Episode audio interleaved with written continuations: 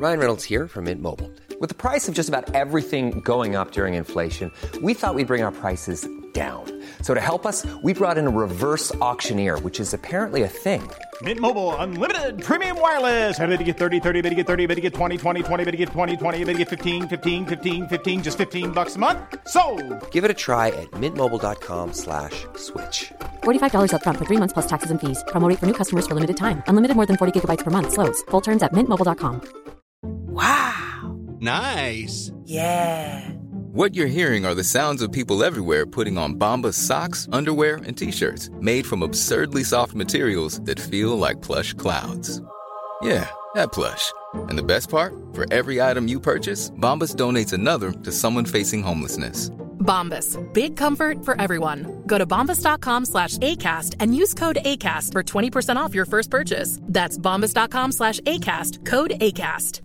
Everyone knows therapy is great for solving problems, but getting therapy has its own problems too, like finding the right therapist, fitting into their schedule, and of course, the cost. Well, BetterHelp can solve those problems. It's totally online and built around your schedule.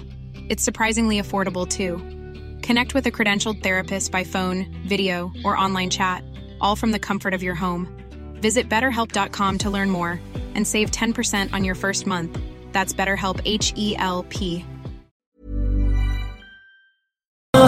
ماہ رحمان الحمد للہ نحمده ونصلي على رسوله الكریم آج ہم نے سترواں پارہ پڑھا ہے اقترب للناس حسابهم وهم فی غفلت معرضون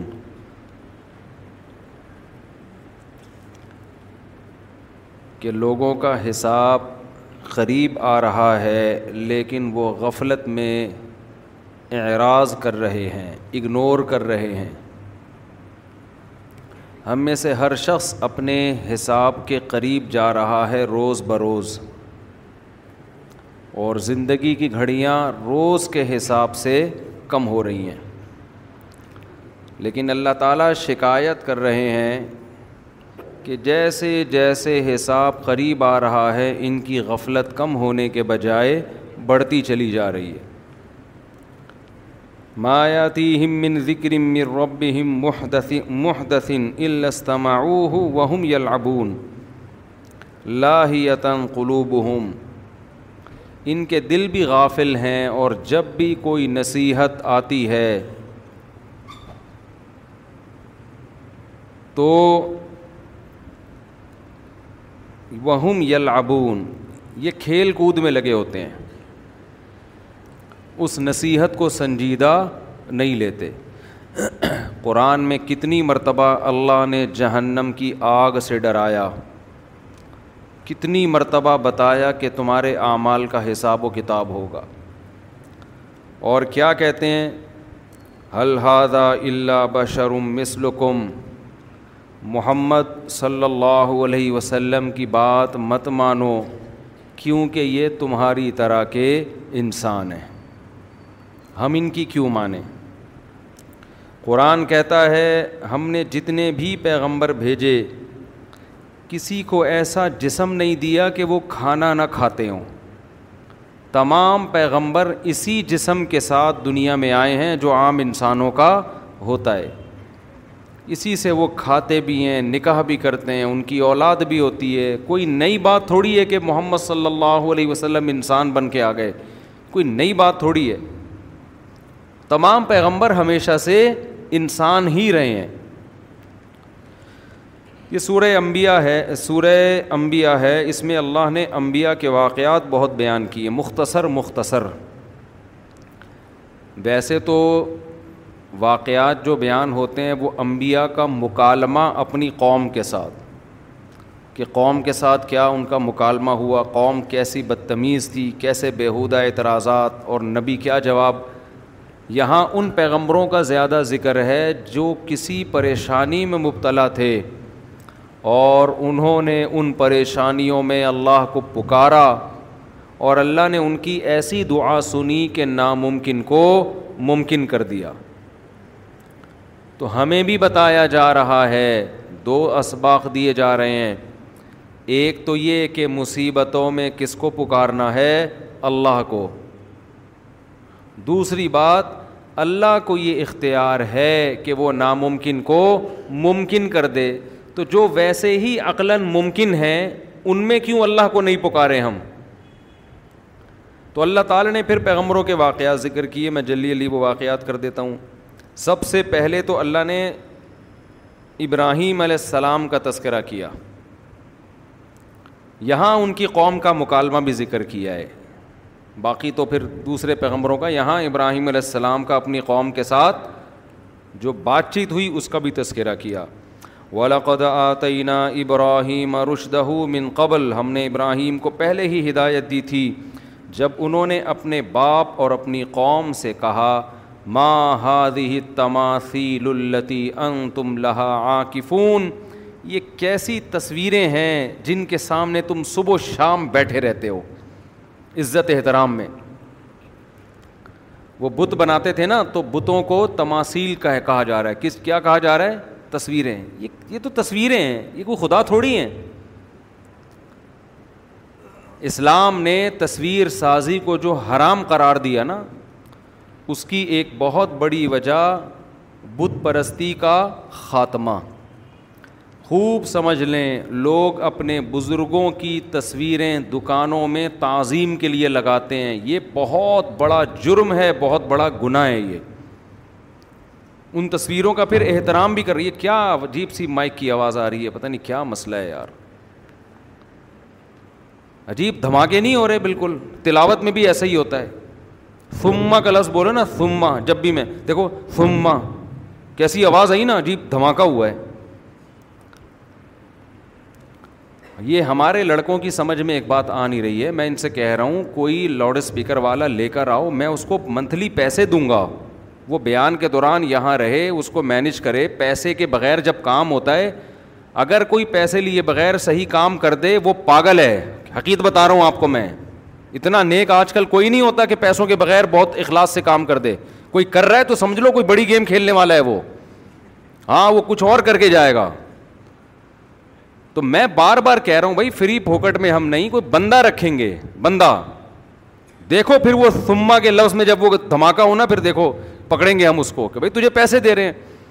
تو فہد بھائی آپ کی ڈیوٹی ہے کل کوئی بندہ ارینج کرنا ہے آپ نے جو مائک کی آواز کو مغرب میں صحیح کرے گا اور تراوی کے دوران یہی منجی ڈال کے بیٹھا رہے گا وہ اور پھر بیان میں بھی پھر میں بھول جاتا ہوں نا مسئلہ میرے ساتھ ہے ابھی ڈائری تو ہے نہیں جس میں میں نوٹ کروں تو یہ مسئلہ ہے تو قرآن کیا کہتا ہے کیا بات چل رہی تھی دیکھو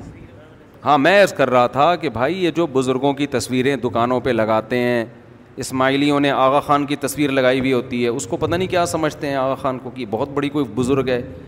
میں اسماعیلیوں سے کہتا ہوں کہ یہ تمہاری طرح کا انسان ہے اس کو انسان ہی رہنے دو اس کی زیادہ عزت مت کرو ابھی بھی ایکو کھلا ہوا ہے بند کریں بہت سے اسماعیلی الحمد للہ مسلمان ہوتے ہیں وہ اسی بیس پہ ہوتے ہیں کہ ہم ایک ہماری طرح کے انسان کو اتنا پروٹوکول کیوں دیں کیا اس میں کوئی سرخاب کے پر لگے ہوئے ہیں کیا ہے اس میں انسان کی پہچان اس کے اعمال سے ہوتی ہے اگر وہ پرنس آغا خان تم سے زیادہ روزے رکھتا ہے تم سے زیادہ تہجد پڑھتا ہے تم سے زیادہ اللہ کی یاد میں روتا ہے اس کی عزت کرو لیکن وہ سب آغا خانیوں کے پیسے لیتا ہے اور عیش و عشرت کرتا ہے تو بھائی وہ قابل تعظیم نہیں ہے انسان کی پہچان کس سے ہے اعمال سے اعمال قرآن کیا کہتا ہے ماں کان علی بشرین اللہ ما کان علی بشرین اللہ الکتاب والحکمہ کسی انسان میں یہ مجال نہیں ہے کہ اللہ اسے کتاب اور علم دے علم اور حکمت سکھائے پھر وہ لوگوں کو اللہ سے ہٹا کے اپنی طرف لے کر آئے ثم یقول الناس پھر وہ پبلک کو یہ کہے عباد علی میرے غلام بن جاؤ نہ اللہ کہتے ہیں جس کو اللہ علم اور حکمت دیتا ہے وہ لوگوں کو اپنی ذات کے گرد اکٹھا نہیں کرتا ولاکن بلکہ وہ کیا کہے گا کون عباد کیا کہے گا کہ اللہ کے غلام بن جاؤ ماں کان علی بشرین اللہ الکتاب والحکمہ عبادا لي من دون عباد ولكن كونوا ربانيين وہ کہے گا رب والے بن جاؤ آغا خانیوں میں کیا ہوتا ہے خدا کے غلام بنتے ہیں یا اپنے پرنس کے غلام بنتے ہیں تو پرنس کے غلام بن رہے ہیں وہ جو بول دے مان لیتے ہیں عیسائیوں میں یہی تو جرم ہوا تھا کہ پادریوں کو خدا بنا لیا تھا پادریوں کو یہ حق حاصل تھا کہ وہ حرام کو حلال کر دیں اور حلال کو حرام کر دیں یہ رائٹ تھا ان کے پاس وہ چرچ میں تبدیلی کر سکتا تھا چرچ میں بیٹھ کر مسلمان علماء نے کیا کیا ہاں مسلمانوں میں جاہل گمراہ علماء بھی ہیں جاہل سے مراد جو عملی جاہل انہوں نے تبدیلی کی دین کے اندر اپنی طرف سے حلال کو حرام اور حرام کو حلال لیکن چونکہ یہ امت گمراہی سے بچی رہے گی اس لیے اہل حق کا ایک بہت بڑا طبقہ مسلمانوں میں رہے گا مسلمان علماء میں کہ اگر کوئی اللہ کے حلال کو حرام کرنا چاہے وہ رکاوٹ بنے گا کوئی حرام کو حلال کرنا چاہے وہ رکاوٹ بنے گا بار بار حضرت مفتی شفیع صاحب رحمہ اللہ کا ایک میں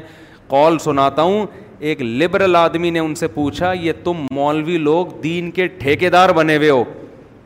ہیں بھائی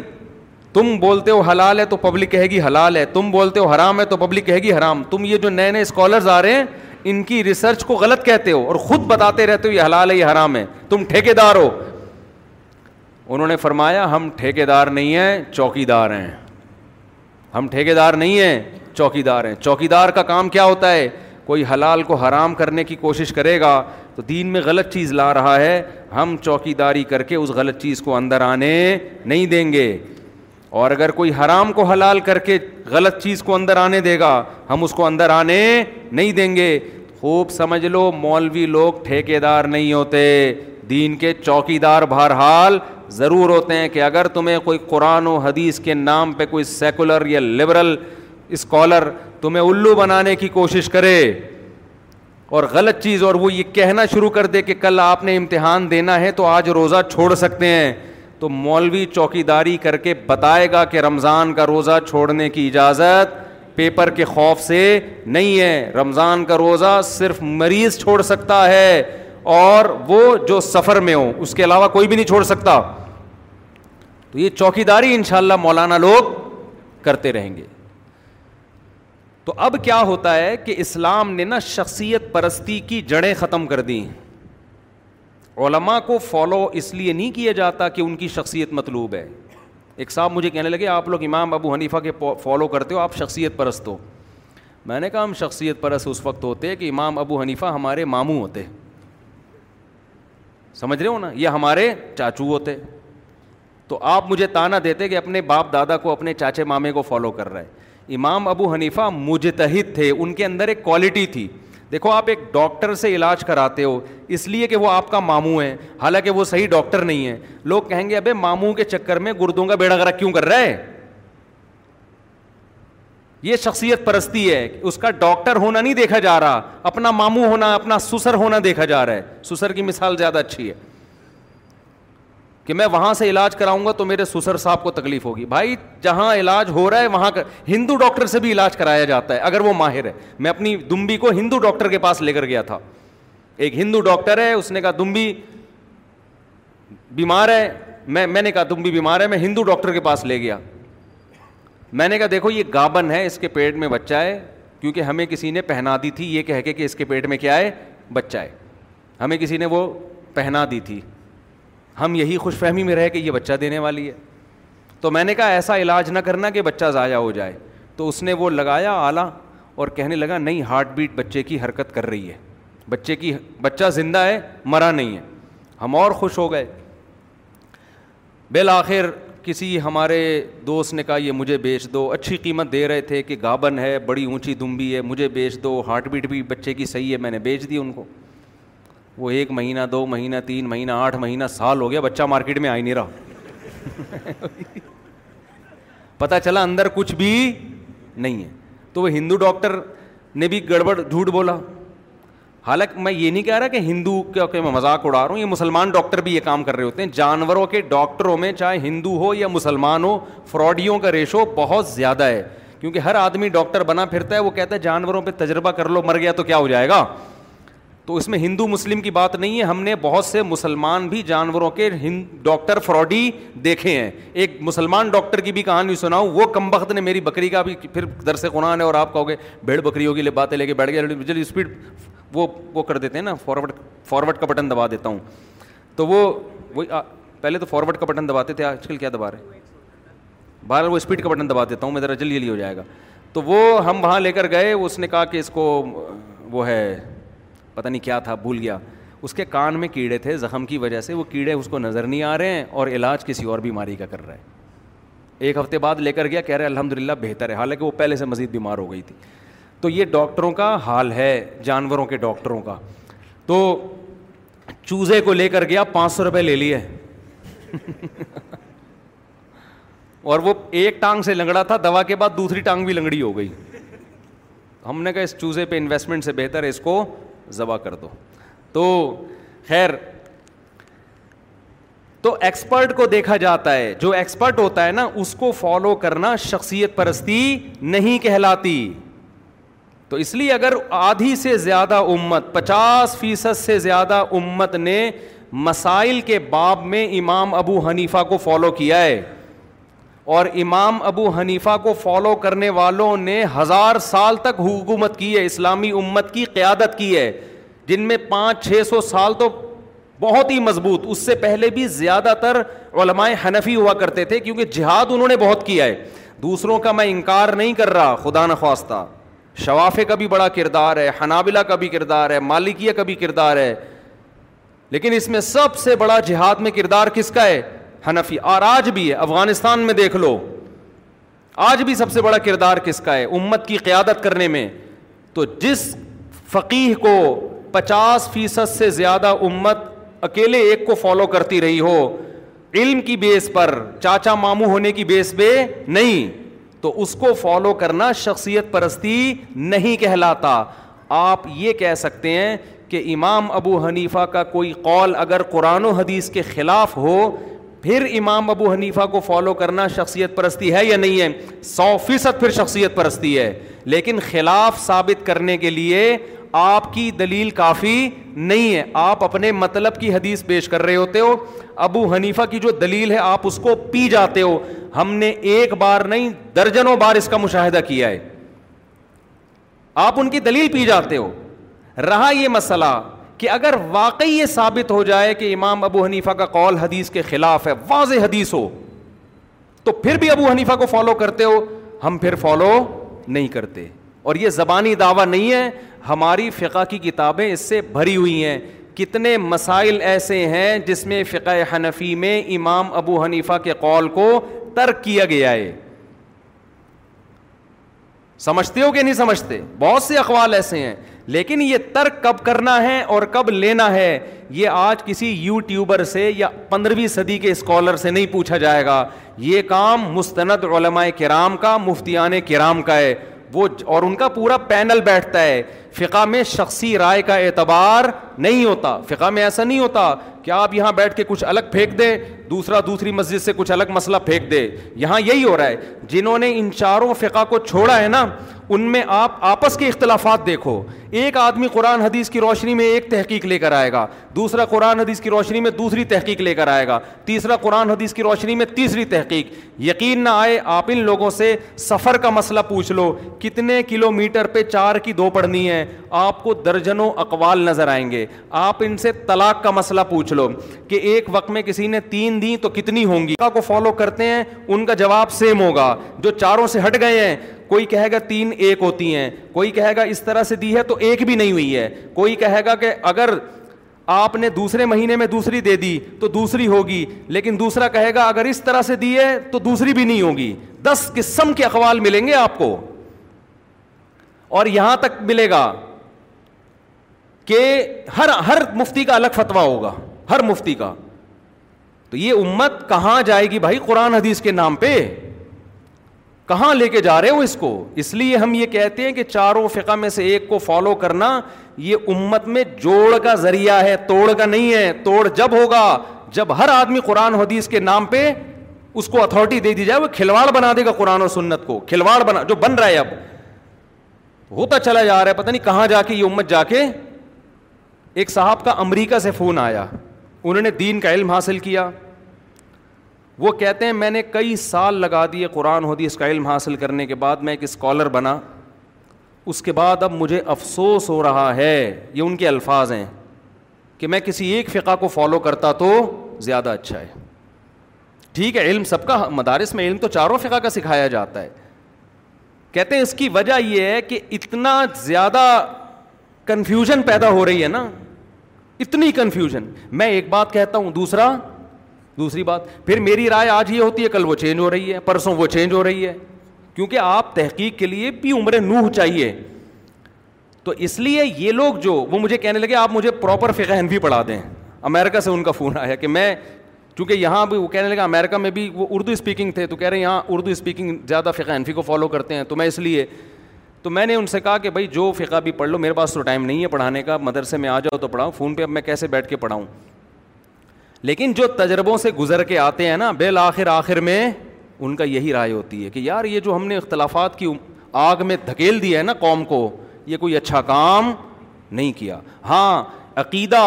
اس میں تقلید نہیں ہے عقیدہ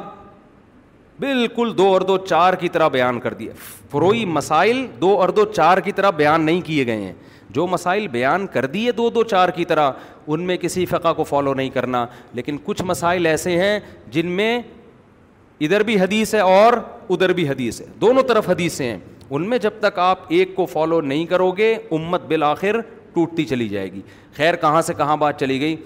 تو عقیدہ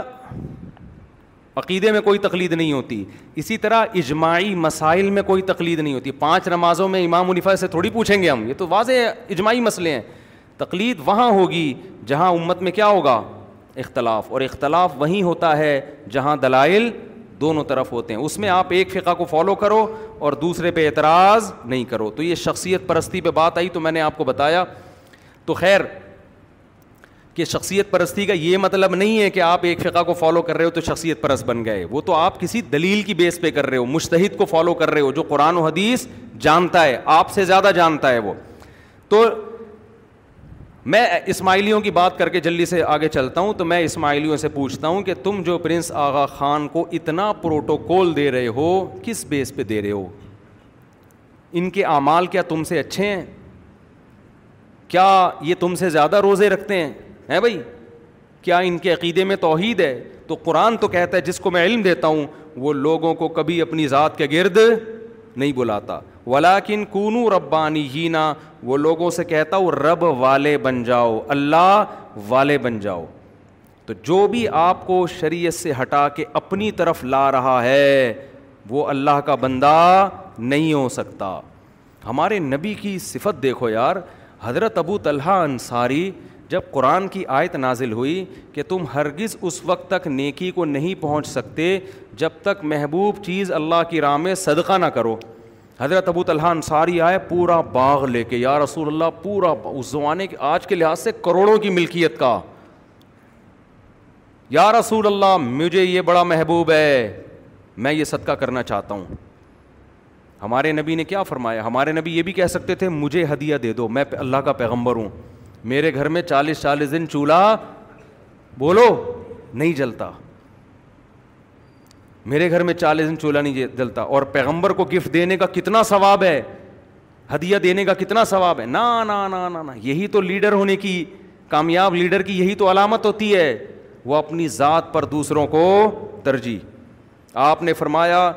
دیکھا ابو طلحہ بڑے جوش میں اور قرآن کی آیت نازل ہوئی اور پورا باغ صدقہ کر رہے ہیں میں جب یہ آیت پڑھتا ہوں میں کہتا ہوں یار ہمیں کبھی ایسا جوش نہیں آتا ہمیں بڑا ایک دم جس دن حاتم تائی کی قبر پہ لات مارنے کا دل چاہے گا نا ایک دم جیب میں ہاتھ جائے گا اور بیس روپے نکال کے ہم کسی کے ہاتھ پہ پکڑا دیں گے لے بھائی آج تو حاتم تائی بے ہوش سخاوت جیسے وہ اگریز کی غیرت میں نے بتائی تھی نا اس نے اپنی بیٹی کو دیکھا صوفے پہ کسی کے ساتھ بیٹھی ہوئی اجنبی مرد کے ساتھ انگریز کو حضرت معذرت کے ساتھ آپ یار یہ انگریزوں کے ساتھ بہت رہے ہیں کہیں گے ہر وقت مفتی صاحب انگریزوں کی کھنچائی کرتے رہتے ہیں تو اصل میں اب کیسے مثال ہے نا یہ تو وہ انگریز نے دیکھا صوفے پر اس کی بیٹی کسی غیر مرد کے ساتھ بیٹھی ہوئی ہے انگریز کو غیرت آئی اور اس نے صوفہ نکال دیا گھر سے باہر سمجھ ہیں نا اس نے کہا اب یہ صوفہ گھر میں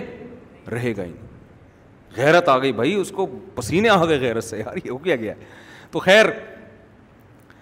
تو انگریز یہ بیان اگر سنیں گے نا ان کی سمجھ میں نہیں آئے گا یہ بول کیا رہا ہے سن ان کو سمجھ میں نہیں آئے گا یہ بول کیا رہا ہے یہ کیا کس قسم کی بات یہ بھائی آپ ہمارے کلچر میں رہو تو آپ کو سمجھ میں آئیں گی یہ باتیں ٹھیک ہے نا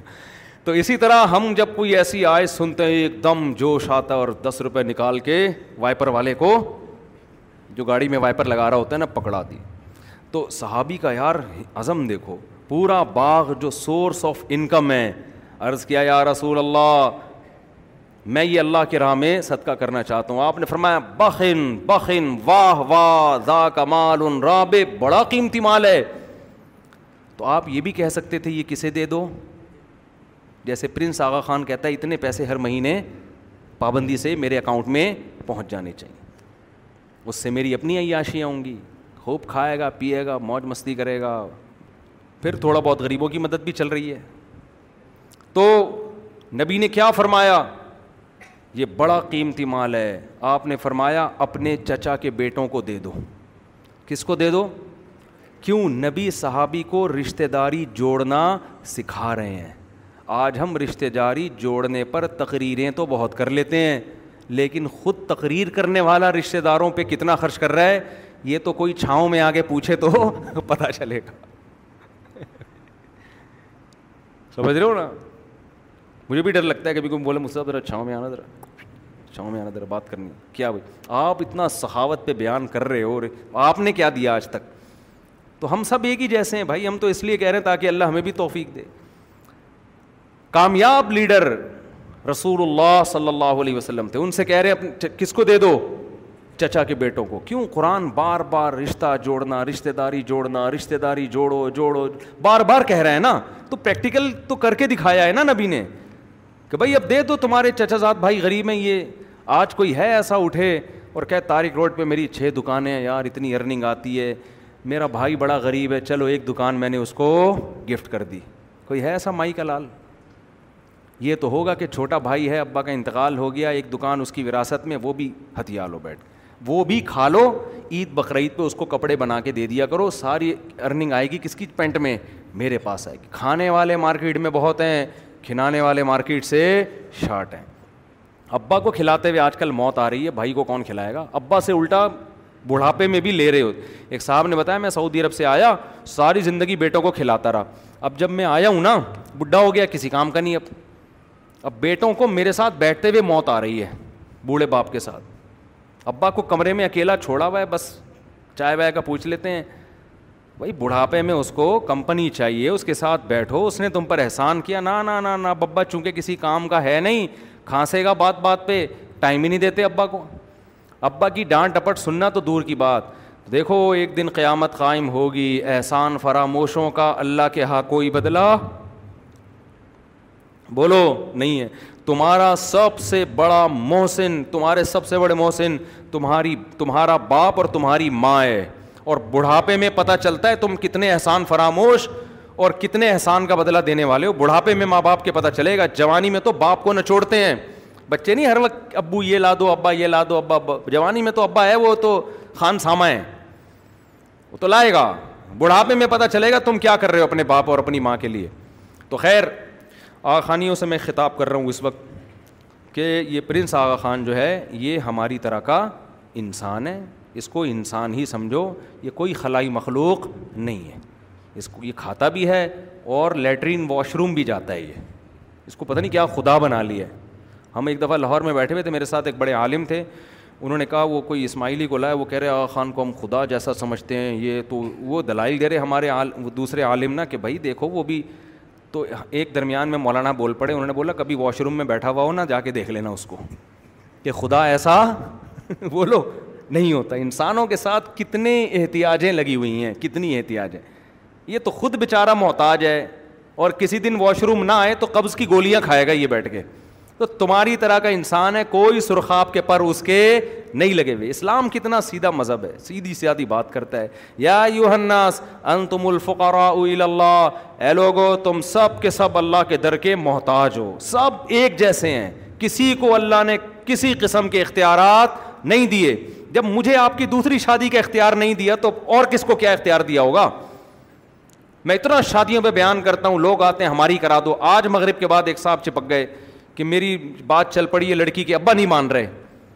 آپ منوا دو میں نے کہا یار ہمارے کتنے رشتے اس بیس پہ ٹوٹے ہیں کہ لڑکی کے ابا نہیں مانے تھے ہم اپنے رشتے نہیں کروا سکے تمہارے کہاں سے کروائیں گے مسئلہ ہی سارا ابا کا ہوتا ہے اگر ابا کی کباب میں ہڈی جو ابا کی صورت میں ہے وہ مارکیٹ سے نکل جائے پھر تو سب لوگ الو بنا بنا کے لڑکیوں کو بیوقوف بنا بنا کے گھروں سے بھگائیں گے ابا ہی تو ہیں جو دیکھتے ہیں کہ کم بخت تو میری بیٹی کے قابل بھی ہے یا نہیں ہے تو تو جو ڈائلگ سنا رہا ہے نا آسمان کے تارے توڑ کے لاؤں گا اور میں یہ کر دوں گا اور میں وہ کر دوں گا یہ ڈائلگ سے تیری ہونے والی تو تیری منگیتر تو متاثر ہوگی لڑکی کا باپ متاثر نہیں ہوگا اس کو پتا ہے ہم نے بھی یہ ڈائلگ اپنے زمانے میں بہت مارے تھے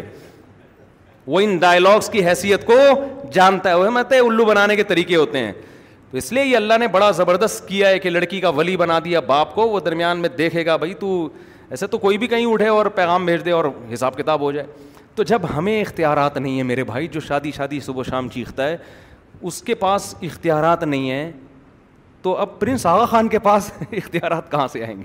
تو اس لیے آوا خانیوں سے میں گزارش کرتا ہوں ریکویسٹ کرتا ہوں ایکسکیوز می ٹھیک ہے نا کہ یہ تمہاری طرح کا انسان ہے اس کو انسان ہی سمجھو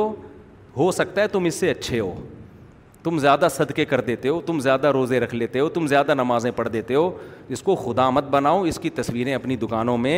مت لگاؤ انسان ہے اس سے اچھے تمہارے ابا ہیں جن کے تم پر احسانات ہیں ان کی تصویر نہیں لگا رہے اس کی لگا رہے ہو ہم تو کہتے ہیں خیر تصویر لگانا ابا کی بھی حرام ہے اماں کی بھی اور کسی کسی کی بھی لیکن لگانی ہی ہے نا گناہ کرنا ہی ہے تو ابا زیادہ اچھے ہیں تمہارے ان کے تم پر احسانات زیادہ ہیں تو خدا کو مانو اس لیے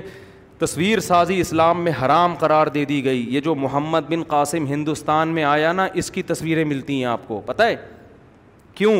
آپ کو اسلامی ہیروز کی تصویریں نہیں ملتی کیونکہ مسلمان ان کی تصویریں نہیں بناتے تھے مسلمانوں نے نبی صلی اللہ علیہ وسلم کی تصویر نہیں بنائی کیونکہ منع کیا نبی نے لیکن محمد ابن قاسم جس کو آج بہت سے بدبخ لوگ ڈاکو چور الٹ بوٹ پٹانگ ناموں سے یاد کر رہے ہیں محمد ابن قاسم نے جب سندھ فتح کیا ہے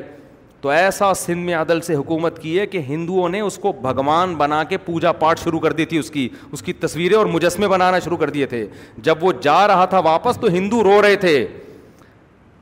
تاریخ اٹھا کے دیکھو ہندو جس کو پسند کرتے تھے نا آج مسلمان لبرل لوگ کیا کہہ رہے ہیں کہ وہ چور تھا اور وہ کیا تھا ڈاکو تھا تو یہ تمہاری تاریخ ہی کو مسق کرنے کی کوشش کی جا رہی ہے جتنے اسلامی ہیروز مسلمانوں میں گزرے ہیں ان تمام ہیروز کا امیج غلط کر کے دکھایا جا رہا ہے دنیا کو اور یہ مسلمان اسکالرز یہ کام کر رہے ہیں خیر ہم آگے چلتے ہیں جلی علی تو ابراہیم علیہ السلام نے اپنی قوم سے کہا یہ کیسی تصویریں ہیں تم ان کے گرد بیٹھے رہتے ہو چھوڑ دو ان تصویروں سے دل نہ لگاؤ قالو وجدنا آبا انا لہا آبدین کہنے لگے ہم نے اپنے باپ دادا کو دیکھا ہے انہیں کی عبادت کرتے ہوئے ہندو کیوں ہندو ہے اس لیے کہ ابا بھگوان رکھتے ہیں دادا بھی بھگوان وہ جو گھروں میں بت رکھتے تھے اس بیس پر ہے دلیل اور عقل کی بیس پہ نہیں ہے آج کل یوٹیوب پہ ہندوؤں کے کچھ کرتب آ رہے ہیں فیس بک پہ آتے ہیں نا کہ وہ پنڈت جی نے یہ کر کے پڑھا دیا یہ پڑھ دیا تو وہ وہ خبریں صحیح نکلیں وہ کہہ رہے یار یہ تو بالکل صحیح خبریں تو گویا غیب کا علم تو خوب سمجھ لیں جو ہندو حضرات ہیں ان کی خدمت میں گزارش کر رہا ہوں یہ کام مسلمان مولوی کریں یا ہندو پنڈت کرے یہ دونوں دو نمبر ہیں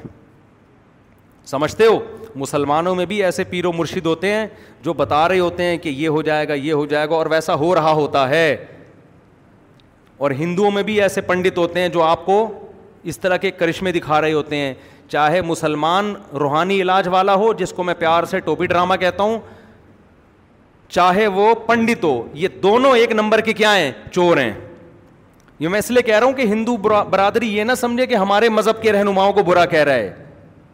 بھائی یہ مسلمانوں میں ہو یا آپ میں ہو یہ دونوں کیا ہیں یہ یہ کرشمے ہوتے ہیں یہ شعبدے ہوتے ہیں یہ شعبدے ہوتے ہیں شوبدہ سمجھتے ہو اب یہ ہندو لوگ گاڑی اردو بھی نہیں سمجھتے نا شوبدا نظر کے دھوکے ہوتے ہیں یہ پہلے سے بندے رکھے ہوئے ہوتے ہیں اپنے ہی لوگوں کو انہوں نے قائل کیا ہوا ہوتا ہے چھوڑ دو انسانوں کو فالو مت کرو قانون سازی کرنے کا حق کس کو ہے اس خدا کو ہے جس نے اس کائنات کو بنایا اور وہ اکیلا ہے اس کے ساتھ کوئی شریک نہیں ہے پھر بھی یقین نہیں آتا پی کے فلم دوبارہ دیکھ لو جا کے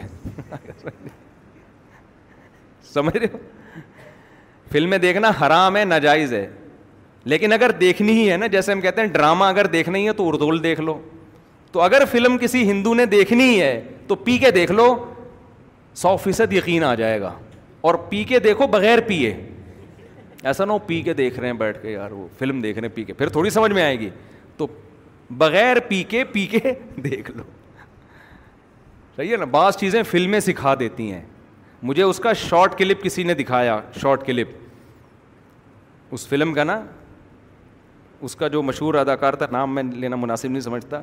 اس کا جو مشہور ادا وہ تھا نا کہ اس نے وہ سموسہ پچاس روپے والا بھگوان اور پتہ نہیں کیا تھا اس میں وہ عجیب چکر میں بیچارہ خلائی مخلوق سے آیا وہ آدمی عجیب مصیبت میں ٹینشن میں آ گیا نا کہ پچاس روپے والا تو سو روپے والا اچھا اس انہیں دنوں میں میں تھائی لینڈ گیا تھا تو وہاں ہول سیل ریٹ پہ بھگوان مل رہے تھے میں گیا اندر بہت سارے بھگوان بیٹھے ہوئے ہیں اور چار بھگوانوں پہ ایک فری مل رہا تھا تو خیر میں نے کہا یار یہ عجیب سی چیز ہے ہندوؤں میں پڑھے لکھے لوگ بھی تو ہیں تو بھائی تم کیوں اس چیز کو فالو کر رہے ہو کیوں اپنے مذہبی رہنماؤں کو فالو کر رہے ہو ہم تو مسلمانوں کو بھی کہتے ہیں مسلمانوں میں بھی جو دو نمبر قسم کے مذہبی رہنما ہیں جو اپنی دکانیں چلا رہے ہیں ان کو فالو مت کرو اس میں ہم ہندو مسلمان کی بات نہیں کر رہے ہم کہہ رہے ہیں ایسی شخصیت کو فالو مت کرو جو تمہیں سیدھے راستے سے ہٹا رہا ہے ایسے لوگوں کو فالو مت کرو چاہے وہ مسلمان میں ہو چاہے وہ ہندوؤں میں ہو وہ کتنی زبردست بات اس نے اس میں بتائی نا کہ میں صرف ایک خدا کو مانتا ہوں جس نے سب کو بنایا میں صرف اس خدا کو مانتا ہوں تو ابراہیم علیہ السلام کا بالکل یہی مکالمہ ہو رہا تھا اپنی قوم سے وہ کیا کہہ رہے ہیں کہ یہ کیا تصویریں ہیں جن کے سامنے تم صبح و شام جھکے رہتے ہو تو وہ قوم جواب میں کیا کہنے لگی ہم اپنے باپ دادا کو ہم نے اسی پر پایا ہے ابراہیم علیہ السلام اکیلے پوری قوم ایک طرف کتنا کانفیڈینس کہنے لگے لقد کن تم و آبا کم تم بھی تمہارے باپ دادے بھی فی ضلال مبین بالکل واضح گمراہی میں ہے گمراہی ایک وہ ہوتی ہے جس جو کنفیوژ کر دیتی ہے انسان کو یار پتہ نہیں یہ ہے یا یہ ہے جیسے ہمارے پڈے چل رہے ہوتے ہیں نا آپس میں آٹھ رکتر آ ہیں کہ بیس رکتر آ ہے رف الدین کرنا ہے کہ نہیں کرنا ہے اس میں ہم اس میں انسان الجھ جاتا ہے کچھ چیزیں ایسی ہوتی ہیں کہ بھائی اس میں کیا پڈا ایک ہندو نے ہندوستان میں ایک عالم سے پوچھا کہ تم اسلام کی طرف ہمیں دعوت دیتے ہو تمہارے اپنے اتنے پھڈے ہیں تم پہلے یہ بتاؤ تم لوگ کا اہل حدیث سے پھڈا کیا ہے وہ عالم تھے حنفی اب وہ ہندو چاہ رہا تھا کہ یہ اہل حدیث پہ کیچڑ اچھا لیں گے پھر اہل حدیث ان پہ اچھا لیں گے میں بولوں گا دیکھو تم تو آپس میں نہیں ایک ہو ہمیں کیا اسلام کی دعوت دے رہے ہو تو حنفی عالم تھے میں نام بھی ان کا جانتا ہوں لیکن مناسب نہیں ہے بتانا تو ان عالم سے ہندو نے پوچھا کہ یہ اہل حدیث اور دیوبندیوں کا آپس میں پھڈا کیا ہے ہندو کہہ رہا ہے انہوں نے کہا کوئی پھڈا نہیں ہے وہ کہتے ہیں رکو میں جاتے ہوئے ہاتھ اٹھا لو ہم کہتے ہیں ہاتھ نہ اٹھاؤ باقی ہم بھی خدا کے قائل ہیں وہ بھی کہتے ہیں ان پتھروں میں کچھ نہیں رکھا کیا خاندانی جواب کہہ رہے ہیں وہ چھوٹا سا ہے وہ ہم جب رکو میں جاتے ہیں تو ہم کہتے ہیں بغیر ہاتھ اٹھائے وہ کہتے نہیں ہاتھ اٹھا لو یہ ہلکا پھلکا لائٹ سا اختلاف چل رہا ہے ہے بھی ایسا ہی حقیقت میں بڑھانا چاہو تو آپ اس کو کفر ایمان کا مسئلہ بنا لو ہلکا کرنا چاہو تو کچھ بھی نہیں ہے اور کہا باقی ایک چیز ہم میں کامن ہے ہم بھی کہتے ہیں خدا صرف ایک ہے اور وہ بھی کہتے ہیں یہ اتنے جو پتھر بنا کے رکھے ہوئے ہیں نا ان میں کچھ بھی نہیں رکھا تو یہ ہے بڑی گمراہی سے تو بھائی ہم بھی بچے ہوئے ہیں اہل حدیث بھی بچے ہوئے ہیں مسلمان چھوٹی موٹی چیزوں میں لڑتا ہے مسائل کے ان پتھروں کو کیوں مانوں یہ کیا ہے اس کو تو میں نے خود بنایا یہ تو تھائی لینڈ کے کارخانے میں بنا ہے چار پہ ایک فری ملا ہے اور جو زیادہ ریٹ کا ہے اس وہ زیادہ بڑے کام کر رہا ہے جس کی ویلیو زیادہ ہے تو ابراہیم علیہ السلام نے بھی کہا تم چھوٹی گمراہی میں نہیں فی ضلال مبین تم بہت بڑی گمراہی میں پڑے ہوئے ہو ان پتھروں کو پوچھتے ہو قوم جواب میں کہنے لگی اجیتنا بالحق ام انت من اللاعبین کیا انداز ہے اے ابراہیم آر آپ سیریس ہیں یا مذاق کر رہے ہیں یعنی ان کو یہ یقین ہی نہیں تھا کہ ایک نوجوان پوری قوم کے خلاف کھڑے ہو کر اتنے کانفیڈنس سے بات کرے گا کہ تم گمراہی میں ہو لہذا ان کو پہلی مرتبہ میں تو یقین ہی نہیں آیا انہوں نے کہا یہ آپ سیریس ہیں وہ میں ایک چٹکلا سناتا ہوں نا ایک چھوڑو ابھی چٹکلا نہیں پھر وہ پھر چٹکلوں میں سارا ٹائم نکل جاتا ہے کہ اے ابراہیم آپ سیریس ہیں یا آپ مذاق کر رہے ہیں ابراہیم علیہ السلام نے کہا نا نا نا مذاق نہیں کر رہا رب کم رب ایک خدا ہے جس نے آسمانوں اور زمین کو بنایا من اور میں اس پر گواہی دے رہا ہوں گواہ کسے کہتے ہیں جس نے اپنی آنکھوں سے دیکھا ہو گویا میں گویا میں نے اپنی آنکھوں سے دیکھا ہے یعنی اتنا یقین ہے جیسے اپنی آنکھوں سے دیکھا میں تو اس پر گواہی دے رہا ہوں اشہدو میں گواہی دے رہا ہوں تو جو مذاق کر رہا ہوتا ہے وہ گواہی کے لفظ استعمال نہیں کرتا وہ قسمے نہیں اٹھاتا میں حلفیہ بولتا ہوں کہ وہ ایک اکیلا خدا ہے جس نے آسمانوں اور زمین کو بنایا یہ تو بنے ہوئے ہیں بنانے والے تھوڑی ہیں اور پھر ابراہیم علیہ السلام نے دل میں کہا و انت ولو مدبرین تم ابھی جا رہے ہو اپنے کسی فنکشن میں جب واپس آؤ گے تو میں تمہارے بتوں کی گت بنا کے رکھوں گا انہوں نے ایک سوچا ورک شاپ کرواؤں میں ان کو لیکن یاد رکھو یہ ہمارے لیے جائز نہیں ہے یہ ابراہیم علیہ السلام ہی کے لیے تھا ایسا نہ ہو آپ کسی ہندو کے مندر میں جا کے بتوں کو آڑا ترشا کر دیں شریعت میں آپ کو اس کی اجازت نہیں ہے تو ابراہیم علیہ السلام نے کیا کیا کہ قوم جانے لگی کوئی میلہ تھا ان کا قوم نے کہا کہ آپ بھی چلیں آپ نے کہا میری طبیعت خراب ہے طبیعت خراب کا مطلب یہ تھا کہ یہ تمہیں بتوں تمہارے بتوں کو دیکھ دیکھ کے میری طبیعت خراب ہے یہ اس کو کہتے ہیں توریا کہ آپ زبان سے کوئی لفظ استعمال کر رہے ہیں آپ اس کا مطلب کچھ اور لے رہے ہیں سامنے والا اس کا مطلب کچھ اور تو انہوں نے چھوڑ دیا چلو بھائی ٹھیک ہے تو ابراہیم علیہ السلام نے کیا کیا جا کے فجا الحم جزازن سارے بتوں کو جتنے اس کے اندر رکھے ہوئے تھے سب کو کسی کو ٹنڈا کسی کو لنجا کر دیا کسی کی آنکھ پھوڑ دی کسی کے کان کاٹ دیا کسی کے بازو کاٹ دیے سب کا نا جو مینوفیکچرنگ فالٹ تو ان میں نہیں تھا لیکن بعد میں سب کو کیا کر دیا فالٹ اور جو بڑا والا بت تھا نا جو ذرا مہنگا تھا اس کے وہ بالکل اس کو کچھ نہیں کیا اس کے کلاڑے میں جا کے اس کے گردن میں جا کے کلہاڑا لٹکا دیا اب جب وہ لوگ واپس میلے سے آئے ہیں کہنے لگے من فعل هذا الاب انه لمن الظالمین جس نے ہمارے خداؤں کے ساتھ بھگوانوں کے ساتھ یہ کیا وہ تو بڑا ظالم ہے کون ہے تو لوگوں نے کہا بھائی ایک ہی بندہ ان کو برا کہتا ہے جس کا نام ابراہیم ہے اسی کا کام ہوگا یہ تو لوگوں نے کہا سب کے سامنے لے کر آؤ تاکہ سب کے سامنے جرم کا اقرار کرے اور اس کو سزا ملے تو ابراہیم علیہ السلام کو لایا گیا نوجوان تھے سب کے سامنے لایا گیا انت فعلت حاضہ بھی علی یا ابراہیم اے ابراہیم آپ نے کیا یہ سب کچھ ابراہیم علیہ السلام نے کہا فعلہم کبیرہم حاضا یہ جو بڑا والا ہے نا ٹھیک ہے جس کے گردن میں کلہاڑا ہے اس نے کیا ہے یہ کس کا کام ہے اس کا کام ہے سب کو پتا تھا ظاہر ہے اس کا کہاں ہو سکتا ہے کام اس کا کام ہے فس الوہم انکانو ینتقون اور میری بات پہ یقین نہیں آتا ان سب سے پوچھ لو یہ تمہیں خود بتائیں گے اس کا کام ہے یہ یہ خود بولیں گے بھائی جس کے ساتھ زیادتی ہوتی ہے وہ مجرم تھانے میں لے جاتے ہیں نا جس کی چوری ہوئی ہے بتا اس نے چوری کی ہے یہ موبائل چھین رہا تھا چیک کر رہے ہوتے ہیں نا تو ابراہیم علیہ السلام نے کہا کہ ان سے پوچھو یہ خود بتائیں گے کس کا کام ہے یہ اس کا کام قرآن کہتا ہے وہ ایک دم ان کے دل میں خیال آیا اور کہنے لگے تم تو بڑے ظالم ہو یہ کم بخت تو اپنے مجرم کا نام نہیں بتا سکتے ان کی ضمیر نے ان کو ملامت کی کہ یار ہم کن کی عبادت کر رہے ہیں کہ ان کو پکڑ کے کوئی بھی کوٹ پوٹ کے چلا جائے یہ اپنا دفاع نہیں کر سکتے تو یہ ہماری بگڑی کہاں سے بنائیں گے کوئی بھی ان کو پکڑ کے مار دے تو قرآن کہتے ایک دم کیونکہ ابراہیم علیہ السلام ان کے ضمیر کو جھنجھوڑنا چاہتے تھے بعض دفعہ تقریروں سے فائدہ نہیں ہوتا پریکٹیکلی کوئی کام کر کے دکھایا جاتا ہے نا اس سے بڑی موٹیویشن ملتی ہے تو کہنے لگے شروع میں تو بولنے لگے کہ تم بڑے ظالم ہو دل دل میں نا لیکن اپنے اس ضمیر کے خیال کو پھر جھٹکا انہوں نے کہ نکالو یار یہ اتنے اچھے اچھے خیال آ کیوں رہے ہمیں وہی ہے نا باپ دادا خاندانی پرمپرا تو انہوں نے اپنے خیال کو کیا کیا جھٹکا اور پھر کہنے لگے لقد عالم تماہا الا اے ابراہیم تجھے پتہ ہے یہ بول نہیں سکتے یہ جب سے بنے ہیں ان کے اندر کچھ فالٹ تو ابھی پیدا ہوئے ہیں لیکن ایک مینوفیکچرنگ فالٹ ہے وہ یہ کہ یہ بولنے کے قابل یہ پیدائشی گونگے پیدائشی بہرے ہیں یہ بول یہ تو میں اپنی طرف سے کہہ رہا ہوں انہوں نے مینوفیکچرنگ وغیرہ نہیں کہا کہ یہ بول ہی نہیں سکتے ابراہیم علیہ السلام نے کہا دون اللہ مالا یفا شعی ام ولا یزرکم اب تبلیغ اثر کرے گی نا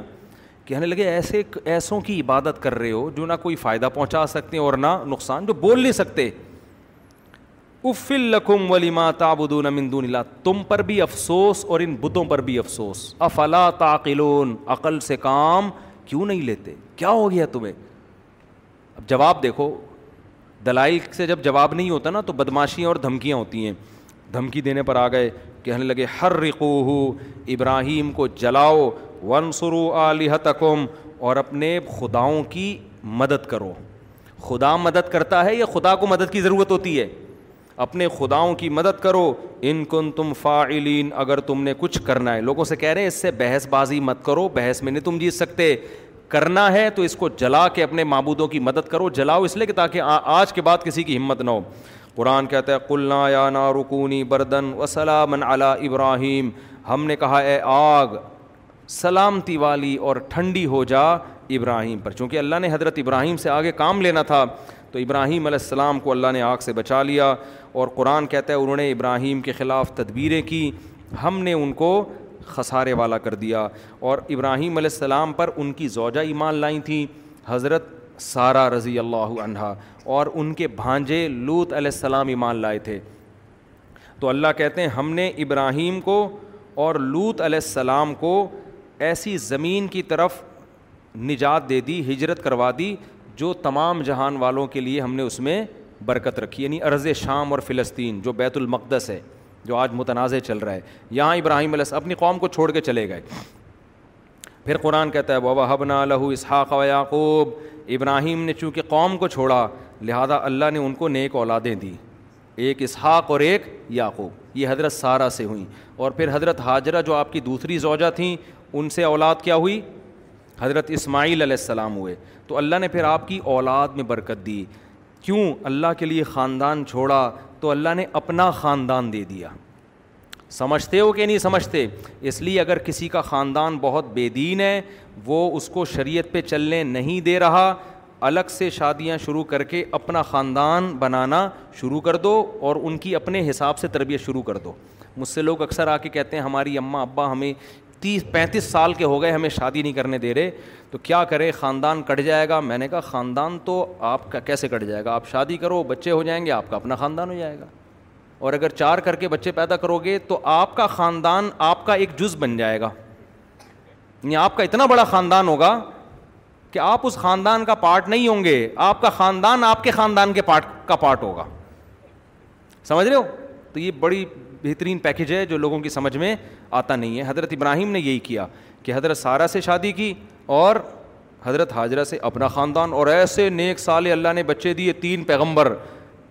دو پیغمبر اسحاق اور اسماعیل اور اسحاق کے بیٹے پھر یعقوب اور یعقوب کے پھر یوسف اور ان کے بیٹے پھر مصر میں حکومت پھر انہیں میں موسا علیہ السلام پیدا ہو رہے ہیں داؤد علیہ السلام پیدا ہو رہے ہیں سلیمان علیہ السلام پیدا ہو رہے ہیں کتنے زکریہ علیہ السلام حضرت مریم عیسیٰ علیہ السلام یہ ساری قربانیوں کا سلا تھا جو اللہ نے اولاد کی صورت میں ابراہیم علیہ السلام کو دیا آج بھی قربانی دو اللہ نیک سال اولادیں دے گا ان شاء اللہ یہ نہیں کہ ماں باپ کو چھوڑ کے بھاگ جاؤ یہ مطلب نہیں ہے مطلب یہ کہ غیر شرعی کاموں میں اپنے خاندان کو فالو مت کرو خیر ابراہیم علیہ السلام نے تو اس لیے چھوڑ دیا نا کہ ان کو قتل کی کوشش کر رہے تھے ورنہ وہ ابراہیم علیہ السلام تو وہیں تھے جلدی علی بس میں یہ آیت مکمل کرتا ہوں اللہ کہتے ہیں ہم نے ان کو ہبا کر دیے اسحاق اور پوتے دیے یعقوب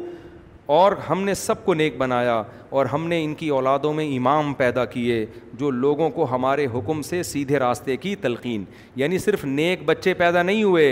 مقتدا اور رہبر پیدا ہوئے ہیں ابراہیم علیہ السلام کی اولاد میں اور اللہ کہتے ہیں ہم نے لوت علیہ السلام کو بھی علم اور حکمت دیا جو حضرت ابراہیم کے بھانجے تھے حضرت ابراہیم پر ایمان لے کر آئے تو ابراہیم علیہ السلام ان پر اللہ نے لوت علیہ السلام کو نبی بنا دیا اور پھر ان کو اللہ نے بھیجا ایسی قوم کی طرف تبلیغ کے لیے جو شرک بھی کرتی تھی اور لڑکوں سے بدفیلی بھی لوت علیہ السلام کی قوم سے پہلے یہ جرم دنیا میں کبھی بھی نہیں ہوا اس سے بھی پتہ چلتا ہے یہ نیچرل نہیں ہے شیطان نے ان کو اس کام میں ڈالا کہ تو لوت علیہ السلاۃ والسلام جب گئے تو انہوں نے اپنی قوم کو سمجھایا لڑکوں سے بدفیلی مت کیا کرو پورا واقعہ قرآن میں کئی بار بیان ہوا ابھی بس میں شارٹ کر رہا ہوں قرآن کہتا ہے ہم نے پھر لوت کو نجات دے دی اور ان کے گھر والوں کو بھی سوائے ان کی بیوی کے ان کو نجات دی ہم نے ایسی قوم سے کا نہ تعمل الخباعث جو پلید عمل کیا کرتی تھی تو اللہ کو یہ لڑکوں سے بدفیلی والا امر کیسا لگتا ہے پلید عمل گندے اعمال کرتی تھی ہم نے لوت کو اس قوم سے بچا لیا اور کیوں ان و ہو فی ادخل نہ ہو رحمتی نا اور ہم نے لوت کو اپنی رحمت میں داخل کر دیا کیونکہ وہ نیک لوگوں میں سے تھے اب جلدی جلدی دو چار منٹ میں میں بیان کرتا ہوں کہ قرآن کہہ رہا ہے کچھ پیغمبر ایسے آئے جن پر بڑی مشکلات تھیں انہوں نے مشکلات میں ہمیں پکارا کسی بت کو نہیں پکارا مزاروں پہ نہیں گئے سیدھا سیدھا انہوں نے اللہ سے دعائیں مانگی اور اللہ نے ان کی پکار کو پورا کیا تو یہاں سے شروع کرتا ہے قرآن نوحن عید من قبل نو علیہ السلام ساڑھے نو سو سال تبلیغ کرتے کرتے قوم نے ٹینشنیں دیں نو نے ہمیں پکارا کہ اللہ اس قوم سے نجات دے دے مجھے فست جب نہ لہو ہم نے ان کی پکار کو سنا فنت جئی نہ ہو اہ لہو من الکر بالعظیم ان کو اور ان کے گھر والوں کو بہت بڑے عذاب سے ہم نے بچا لیا بہت بڑے عذاب سے عذاب سے مراد یہ کہ جو ٹینشن قوم نے دی ہوئی تھی اور وداود و سلیمان اور اے نبی داود اور سلیمان کا بھی تذکرہ کریں ایک کھیت میں بکری نے گھس کے کچھ نقصان کیا تو کیس آیا داؤد اور سلیمان علیہ السلام کے پاس حضرت داؤد نے جو فیصلہ کیا اس کے بجائے آپ کے بیٹے حضرت سلیمان کا فیصلہ زیادہ اچھا تھا تو قرآن نے ان کی تعریف کی کہ بیٹے نے جو کام کیا وہ باپ کے فیصلے سے بھی اچھا لیکن قرآن کہتے ہیں ہم نے دونوں کو علم دیا اور ہم نے داؤد علیہ السلام کے لیے پہاڑوں کو مسخر کر دیا اور پرندوں کو بھی پرندے اور پہاڑ داؤد علیہ السلام جب تسبیح پڑھتے تو پرندے بھی اور پہاڑ بھی ان کے ساتھ لا الہ الا اللہ کا ذکر کرتے یہ معجزہ تھا داؤد علیہ السلام کا یہ معجزے کیوں ملے یہ میں پہلے درسوں میں بیان کر چکا ہوں داؤد علیہ السلام کی بہادری تھی نا جالود کو قتل کیا تھا انہوں نے بھول گئے کیا آپ لوگ اچھا آگے قرآن کہہ ہے و المنا صنعت لبوس صُم اور ہم نے ان کو زرہیں بنانا سکھایا داود علیہ السلام کو جنگوں کے لیے تلواریں اثر نہ کریں لوہے کے لباس لوہے کی ٹوپیاں بناتے تھے داود علیہ السلام لوہا ہاتھ میں پگھلا دیا تاکہ سخت لڑائیوں میں یہ لوہا کام آئے دیکھو اللہ نے کیسے اسباب کے ساتھ جوڑا ہے نا جہاد کو اللہ یہ بھی کر سکتا تھا اے داؤد ہماری مدد آپ کے ساتھ ہے آپ کو کیا جنگی ٹوپی کی اور جنگی ڈریس کی ضرورت ہے آپ جائیں ایسے ہی جائیں اللہ کی مدد خود بخود آسمان سے اترے گی بھائی جو آپ کر سکتے ہیں آپ کو کرنا پڑے گا جب میدان میں تیر چلتے ہیں تلواریں چلتی ہیں تو گوشت پہ لگیں گی تو گوشت کٹے گا تو اس کے لیے ڈیفینس ہے ہمارے نبی بھی جنگی ٹوپیاں پہن کے میدان جہاد میں جاتے تھے آج گارڈ رکھنے کو توقل کے خلاف لوگ سمجھتے ہیں اور اسلحہ رکھنے کو توکل کے خلاف سمجھتے ہیں تو یہ پاگل ہونے کی بہت بڑی دلیل ہے ہمارے نبی صلی اللہ علیہ وسلم جب فتح مکہ میں داخل ہوئے نا جنگ میں تو آپ صلی اللہ علیہ وسلم نے عام معافی کا اعلان کیا لیکن کچھ لوگوں کے بارے میں کہا جہاں پاؤ قتل کر دو تو ابن قتل تھا غالباً ایک بڑا بدبخت صحابی نے کہا یا رسول اللہ وہ غلاف کعبہ سے پکڑا ہوا ہے اس نے اور پناہ مانگ رہا ہے تو آپ اپنی جنگی ٹوپی اتار رہے تھے اس وقت جنگ ختم ہو گئی تھی نا اور آپ نے فرمایا کہ وہیں قتل کر دو اس کو تو یہ بھی ہمارے نبی کی سیرت کا ایک پہلو ہے کہ ہر بدماش کو آپ نے معاف نہیں کیا عام معافی دی کچھ ایسے بڑے بدبخت تھے ان کو آپ نے معاف نہیں کیا سمجھتے ہو تو تبھی ہی کہتے ہیں نا نہ اتنے میٹھے بنو کہ لوگ کھا کے ختم کر دیں نہ اتنے کڑوے بنو کہ لوگ تھوکنا شروع کر دیں اخلاق کی بھی ایک باؤنڈری ہے اور انتقام کی بھی ایک باؤنڈری ہے اصل تو معاف کرنا ہی ہے افضل تو یہی ہے لیکن اس کی بھی ایک لمٹ ہے خیر ہمارے نبی جنگی ٹوپی پہنا کرتے تھے میدان جہاد میں تاکہ سر پہ تلوار اثر نہ کرے تو آج کہتے ہیں کہ نہیں جی ہیلمٹ پہن کے بائک نہیں چلاؤ بڑا فنٹر بنا ہوتا ہے ویلیاں بھی لگا رہا ہے ہم بچپن میں کبھی ڈیفینس جاتے تھے وہ لڑکوں کی ریسنگ ہو رہی ہوتی تھی تو ایک ویلی لگا رہا تھا سر کھل گیا اس کا بہت بڑا فنٹر بنا ہوا تھا کہ تین دفعہ سر کھلا تھا اس کا سر کھلنا سمجھتے ہیں نیچے گرا اور سر پھٹ گیا اس کے ابا نے پھر پابندی لگائی پھر بھی لگا رہا تھا ویلی اب تک میرا خیال ہے ان للہ ہو چکا ہوگا ایک اور ہمارے سامنے اللہ نے بائک کی سیٹ بنائی ہے بیٹھ کے چلانے کے لیے وہ پائدان پہ بیٹھ کے چلا رہا ہے ڈیفینس میں ہم نے دیکھا وہ نہیں سی وی یو پہ جو آپ کہہ سکتے ہیں غلط تھا تو دیکھنے کیوں گئے تو بھائی احمقوں کو دیکھنے کا اپنا مزہ ہے دیکھنا غلط تھوڑی ہے دیکھ لو بھائی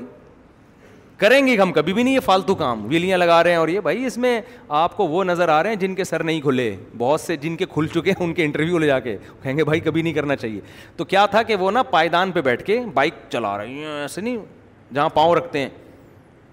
بڑے شو مار رہا ہے وہیں ہم چار دوست بیٹھے ہوئے ہم نے کہا یار یہ کام کرنا ٹھیک نہیں ہے میں بھی یہ کہہ رہا یار یہ شو بازی ہے اپنی جان کو خطرے میں نہیں ڈالنا چاہیے کچھ لڑکے کہہ رہے ہیں نہیں بھائی کچھ بننے کے لیے کچھ کرنا پڑتا ہے اب میری بحث چل رہی ہے نا میں کہہ رہا ہوں بس یہ دیکھنے کی حد تک ٹھیک ہے آؤ انجوائے کرو نکل لو کرنا نہیں ہے یہ کام کبھی کچھ میرے ہی دوست تھے وہ کہہ رہے نہیں بھائی یہی تو ہوتا ہے انسان ترقی ایسے ہی تو کرتا ہے اللہ کی قدرت آگے گئے اسپیڈ بریکر آیا اس کو نظر نہیں آیا دھڑام سے وہ نیچے گرا ہم بھا کے گئے انا للہ اس کا ہو چکا تھا لگ ایسا رہا تھا مجھے یقین نہیں ہے کیونکہ بے ہوش بالکل سانس بھی نہیں آ رہا تھا ایمبولینس آئیے اس میں ڈال کے لے کر گئے ہیں پتہ نہیں اللہ کرے زندہ ہو گیا ہو لیکن بظاہر لگ نہیں رہا تھا میں نے کہا دیکھ لو بڑا آدمی بننے کے لیے قبرستان جانا پڑتا ہے تو اس لیے انسان کے بچے بنو کوئی وہ کام کرو جو بہادری کے جوہر دکھانے ہیں تو جاؤ میدان جنگ میں جا کے دکھاؤ نا جہاں کچھ فائدہ تو ہو اس بہادری کا یہاں ویلی لگا کے بہادری کا کیا فائدہ ہے آپ کو دو چار لڑکیاں مر جائیں گی آپ کے اوپر اور وہ بھی جب تک مریں گی جب تک آپ کا سر پھٹے گا نہیں جس دن آپ کے سر پہ چار پانچ ٹانکے آ گئے وہ بھی وہ بھی ریجیکٹ کر دیں گی بھائی پرے ہٹو تو اس لیے ایسے کام کرو جو انسان پہ سوٹ کرتے ہیں خیر بس جلدی سے ختم کروں میں قرآن کہتا ہے کہ ہم نے سلیمان علیہ السلام کے لیے ہواؤں کو مسخر کر دیا جنات کو سلیمان علیہ السلام کا تابع بنا دیا سمندروں میں غوطے لگاتے تھے اور ہیرے جواہرات لے کر آتے تھے اور کیا تھا ایوب ادنادا رب ایوب کو بھی یاد کرو جب کئی سال بیماری میں مسلسل اتنی خطرناک بیماری میں پڑے رہے ہیں بالآخر اللہ نے ان کی دعا قبول کی انہوں نے کہا ربی انی مسنی ظر اے اللہ مجھے بہت پریشانیاں پہنچ گئی ہیں وہ انت ارحم الراحمین تو سب سے زیادہ رحم کرنے والا ہے میری مدد کر فستا جب نہ لہو اللہ کہتے ہیں ہم نے آپ کی مدد کی آپ کی پریشانیوں بیماری کو بھی دور کیا اور آپ کو آپ کا اہل و عیال بھی واپس لوٹا دیا اور پھر اللہ نے حضرت اسماعیل ادریس علیہ السلام کا ذکر کیا اور ذلقفل علیہ السلام کا اور دو بس مختصر پھر اللہ نے یونس علیہ السلام کا تذکرہ کیا کہ مچھلی والے کا بھی تذکرہ کرو جب اندھیروں میں مچھلی نے اپنے پیٹ میں نگلا تو فنادا فض ظلمات کئی اندھیرے رات کا اندھیرا آسمان پہ بادلوں کا اندھیرا سمندر کی لہروں کا اندھیرا سمندر کی تہہ کا اندھیرا اور مچھلی کے پیٹ کا اندھیرا اس میں اللہ کو پکارا اے اللہ میں تیری پرمیشن کے بغیر قوم کو چھوڑ کر آ گیا یہ تیرا تو ہر عیب سے پاک ہے یہ سزا مجھے میری غلطی کی وجہ سے ملی ہے صبح کا تو عیب سے پاک ہے انی کن تو من ظالمین میں ہی ظالمین میں سے ہوں کیا مطلب میں اپنی غلطی کا اعتراف کرتا ہوں قرآن کہتا ہے فسٹ جب نہ لہو ہم نے ان کی پکار کو سنا ون جئی نہ ہوں من الغم اور ہم نے ان کو غم سے نجات دی کہاں گئے وظیفے بھائی یونس علیہ السلام نے کوئی وظیفے کیوں نہیں پڑھنا شروع کر دیے وہاں بیٹھ کے پیغمبروں میں آپ کو وظیفے نہیں ملیں گے دعائیں ملیں گی دعائیں آج یہی لا الہ الا انتا سبحان سبحان انی الظالمین جو ہے نا ایک ہزار دفعہ پڑھ لیں گے جائز ہے میں منع نہیں کر رہا ادھر ادھر گانے بجانے سے تو بہتر ہے کچھ اللہ کا نام وظیفوں کے طور پہ پڑھ لو لیکن جو روح کیا ہے روح یہ نہیں ہے کہ آپ پڑھو روح یہ ہے کہ مانگو یونس علیہ السلام نے لا الہ الا انتا کا وظیفہ نہیں پڑھا بلکہ اللہ سے دعا مانگی آجزی کے ساتھ کہ مجھے بچا لے اس غم سے تو اللہ نے بچا لیا پھر قرآن کہتا ہے اور زکریہ کا بھی تذکرہ کریں بڑھاپے میں بیوی بانج اور اللہ سے دعا مانگ رہے ہیں اے اللہ مجھے اکیلا نہ چھوڑ تو بہترین وارث ہے مجھے بھی کوئی وارث دے دے اللہ کہتے ہیں فستا جب نہ لہو ہم نے ان کی پکار کو قبول کیا بڑھاپے میں وبا ہب نہ لہو یا ہم نے ان کو یہ علیہ السلام دیے اور ہم نے ان کی بیوی کو صحت دے دی بانجھ پن دور کر دیا بڑھاپا بھی ختم کر دیا کیوں یہ ایسے عجیب و غریب کام ان کے لیے کیوں ہو رہے تھے بھائی نارمل لوگوں کے لیے عام طور پر ایسا ہوتا نہیں ہے بڑھاپے میں اولاد مل رہی ہے قرآن کہتا ہے ان کانو کانوں یوساری غ نفل خیرات زکریہ علیہ السلام اور ان کی بیوی نیکیوں میں ایک دوسرے سے آگے بڑھتے تھے صدقات و خیرات میں نماز میں عبادت میں تلاوت میں یہ ایک دوسرے سے آگے وَيَدْعُونَنَا رَغْبًا بن و رہبا اور یہ ہمیں اللہ کی امید اور خوف سے دعائیں مانگا کرتے تھے ہم سے تو اس سے کیا پتہ چلتا ہے وکان لنا خاشعین اور ہم سے ڈرتے تھے اس سے پتہ چلتا ہے جس گھر میں اللہ کی عبادت ہو صدقات و خیرات کا معمول ہو اور جس گھر میں دعائیں مانگنے کا معمول ہو تو پھر ان کے ساتھ اللہ تعالیٰ ایسے معاملات کرتے ہیں جو دوسروں کے ساتھ نہیں کرتے بڑھاپے میں اولادیں مل رہی ہیں ان کو اور آج گھروں میں یہ سارا ماحول کیا ہو گیا ہے ختم ہر وقت موبائل گیم چل رہے ہوتے ہیں ڈرامے چل رہے ہوتے ہیں گانے چل رہے ہوتے ہیں فلمیں چل رہی ہوتی ہیں تو پھر اللہ کی مدد کہاں سے آئے گی بھائی جو اللہ کی خاطر گناہوں سے بچتے ہیں گھر میں عبادت کا ماحول ہوتا ہے تو اللہ ان کے ساتھ ایسے کام کرتے ہیں ایسا پروٹوکول دیتے ہیں تو دوسروں کے ساتھ نہیں بس ایک آیت پڑھ کے بیان ختم کرتا ہوں ابراہیم علیہ السلام کو جب بڑھاپے میں اولاد کی خوشخبری ملی ہے نا قرآن کہتا ہے کہ فرشتے جب ابراہیم علیہ السلام کے پاس آئے انسانی شکل میں بچھڑا سامنے رکھا فرشتوں نے کھایا نہیں ابراہیم علیہ السلام گھبرا گئے کہ یہ دشمن تو نہیں ہے انہوں نے کہا نا نا نا ہم تو اللہ کے فرشتے ہیں ہم کھانے کی ہمیں رغبت نہیں یہ تو ہمارے لیے پتھر ہے ابراہیم علیہ السلام کی جو زوجہ تھی نا بوڑھی وہ حضرت سارا وہ دروازے پہ کھڑی ہوئی تھیں بوڑھی عورتیں جو ہیں نا وہ دروازے پہ کان لگا کے سن رہی ہوتی ہیں اگر ان کو خطرہ ہوتا ہے کہ پتہ نہیں کوئی کیونکہ انہوں نے دیکھا نا اجنبی بندے ہیں ویسے اصولی طور پر کوئی بندہ آپ کے شوہر کے ساتھ بات کر رہا ہوں نا تو عورت کو چاہیے کان لگا کے نہ سنیں خواتین سن رہی ہوتی ہیں دیکھوں کوئی دوسری شادی کی بات تو نہیں چل رہی کہیں موبائل میں بھی جھانک رہی ہوتی ہیں کہ یہ ستار واقعی ستار تو ستار ہے کائنات تو نہیں ہے کہیں یہ تو تجسس کرنا اچھا کام نہیں ہے لیکن حضرت ابراہیم کی زوجہ دروازے پہ کیوں کھڑی ہوئی ہیں خوف تھا نا کہ پتہ نہیں کوئی دشمن تو نہیں آئے ہیں کون ہیں یہ لوگ کبھی دیکھا بھی نہیں ان کو اس علاقے میں اور بڑے خوبصورت جوان تو انہوں نے کہا ہم اللہ کے فرشتے ہیں اور آپ کو اولاد کی خوشخبری سنانے کے لیے آئے ہیں کہ اللہ آپ کو بیٹا دے گا اسحاق اور پھر بیٹے کا بھی بیٹا ہوگا پوتا بھی ہوگا ان کا نام کیا ہوگا یعقوب بیٹے کی بھی خوشخبری اور پوتے کی بھی تبھی تو حضرت ابراہیم نے حضرت اسحاق کی بالغ ہوتے ہی شادی کرا دی تھی ٹھیک ہے نا ان کو پتہ تھا کہ اللہ ان سے بھی اولاد دے گا مجھے تو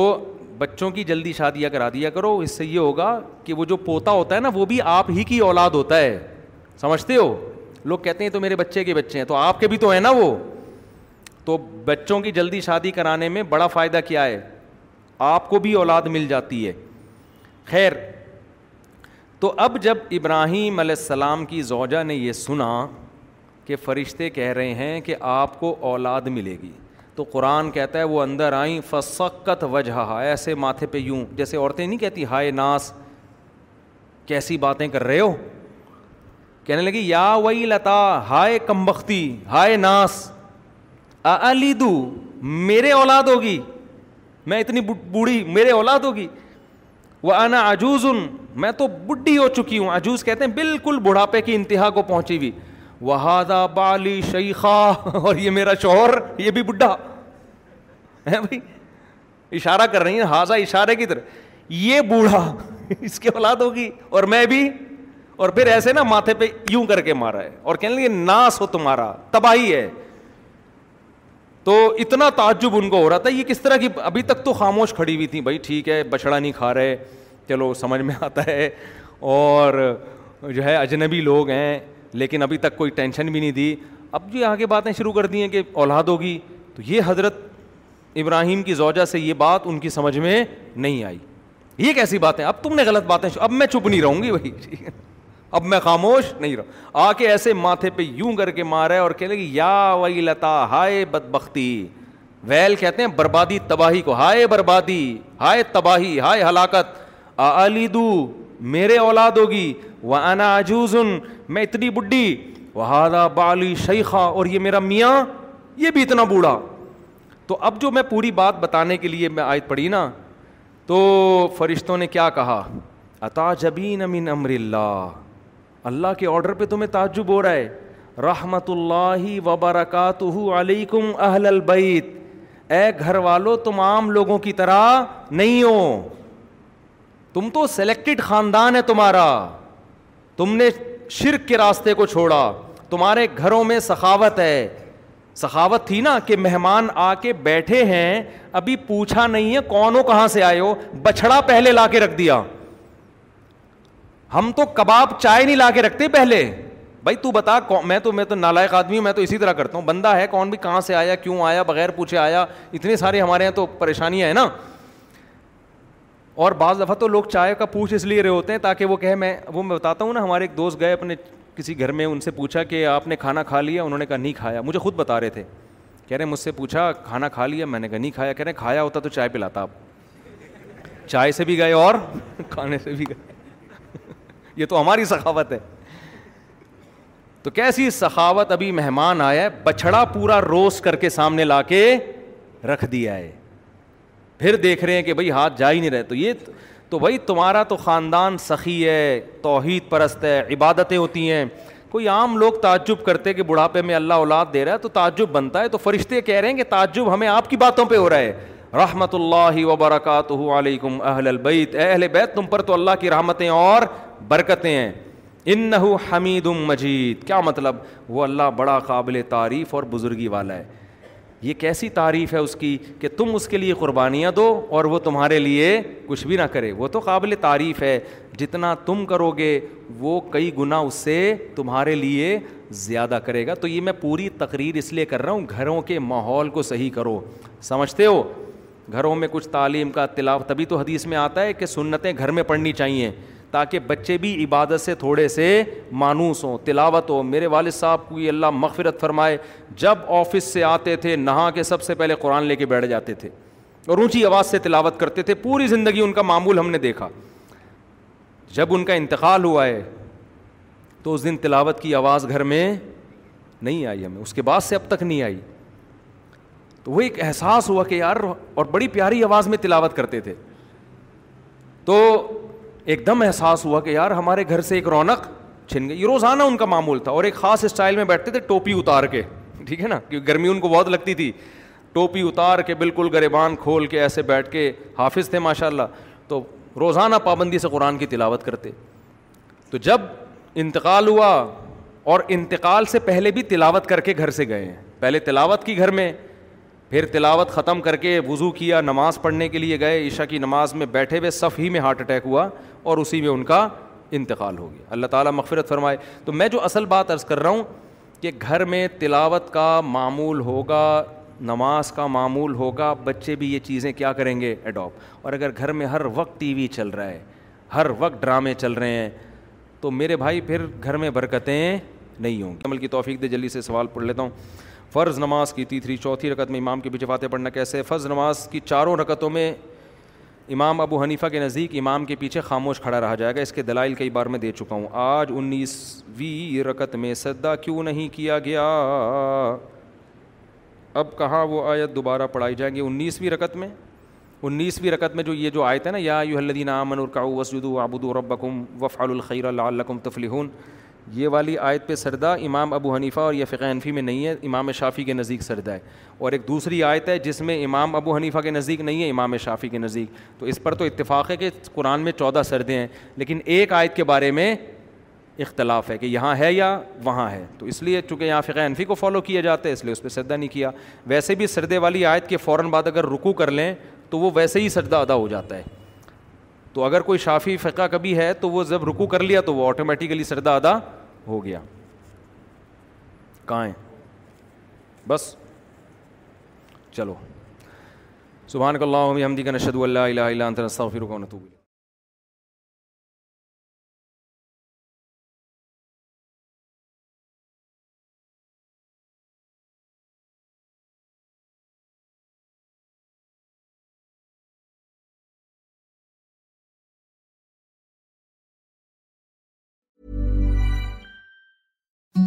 softest sheet now imagining even softer over time That's what you'll feel with Bowl and Branch's organic cotton sheets. In a recent customer survey, 96% replied that Bowl and Branch sheets get softer with every wash. Start getting your best night's sleep in these sheets that get softer and softer for years to come. Try their sheets with a 30-night guarantee. Plus, get 15% off your first order at bowlandbranch.com. Code BUTTERY. Exclusions apply. See site for details. Hi, I'm Daniel, founder of Pretty Litter. Did you know cats tend to hide symptoms of sickness and pain? I learned this the hard way after losing my cat, Gingy. So I created Pretty Litter, a health monitoring litter that helps detect early signs of illness by changing colors, saving you money and potentially your cat's life. Pretty Litter is veterinarian developed, and it's the easiest way to keep tabs on your fur baby's health right at home. Go to prettylitter.com and use code ACAST for 20% off your first order and a free cat toy. Terms and conditions apply. See site for details.